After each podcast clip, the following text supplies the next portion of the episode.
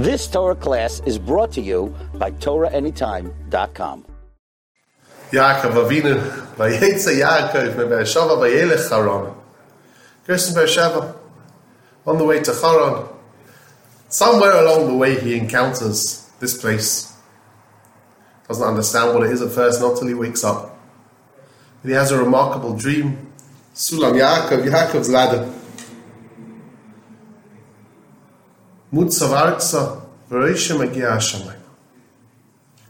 Firmly placed on the floor, head, the top of it, reaching to the heavens. The malachim, the angels going up and down. It says the Ohev Yisrael of Apt. This is referring to us. Human beings. Sulam mutzav arza. Yeah, we're rooted on the ground. The spiritual part of us that reaches the heavens. But here's the interesting thing about it.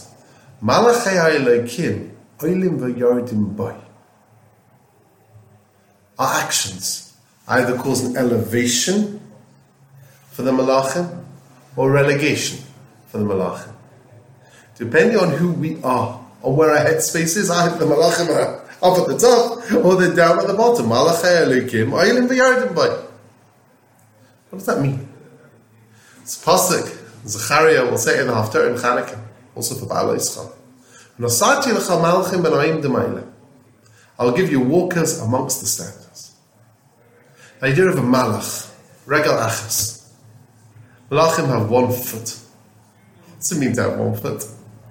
You've got one foot, you can't move. Stationary.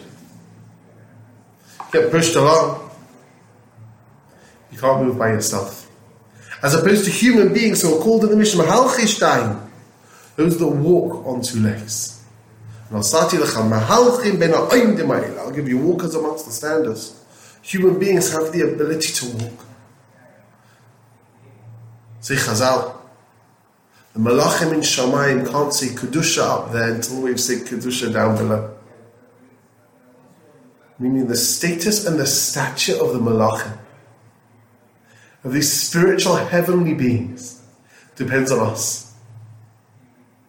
Malachim don't have bechira. They don't have free choice.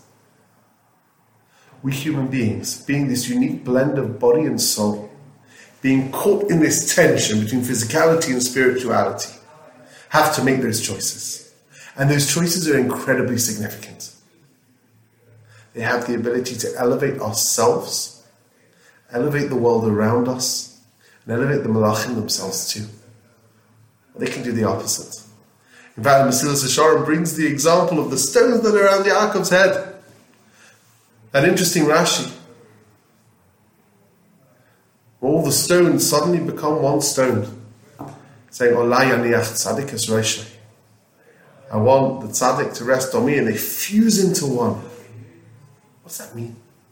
It says in Mesilas Yesharim, when the tzaddik uses this world for what it's meant to be, who Not only is he or she elevated, they elevate the world with them too. Therefore, the stones, the very stones under Yaakov's head, become elevated, even inanimate objects. We human beings have tremendous capacity. We Jews have an incredible capacity to increase Kedusha in the world to elevate the world through our choices and through our actions. There's nothing more empowering and meaningful than that.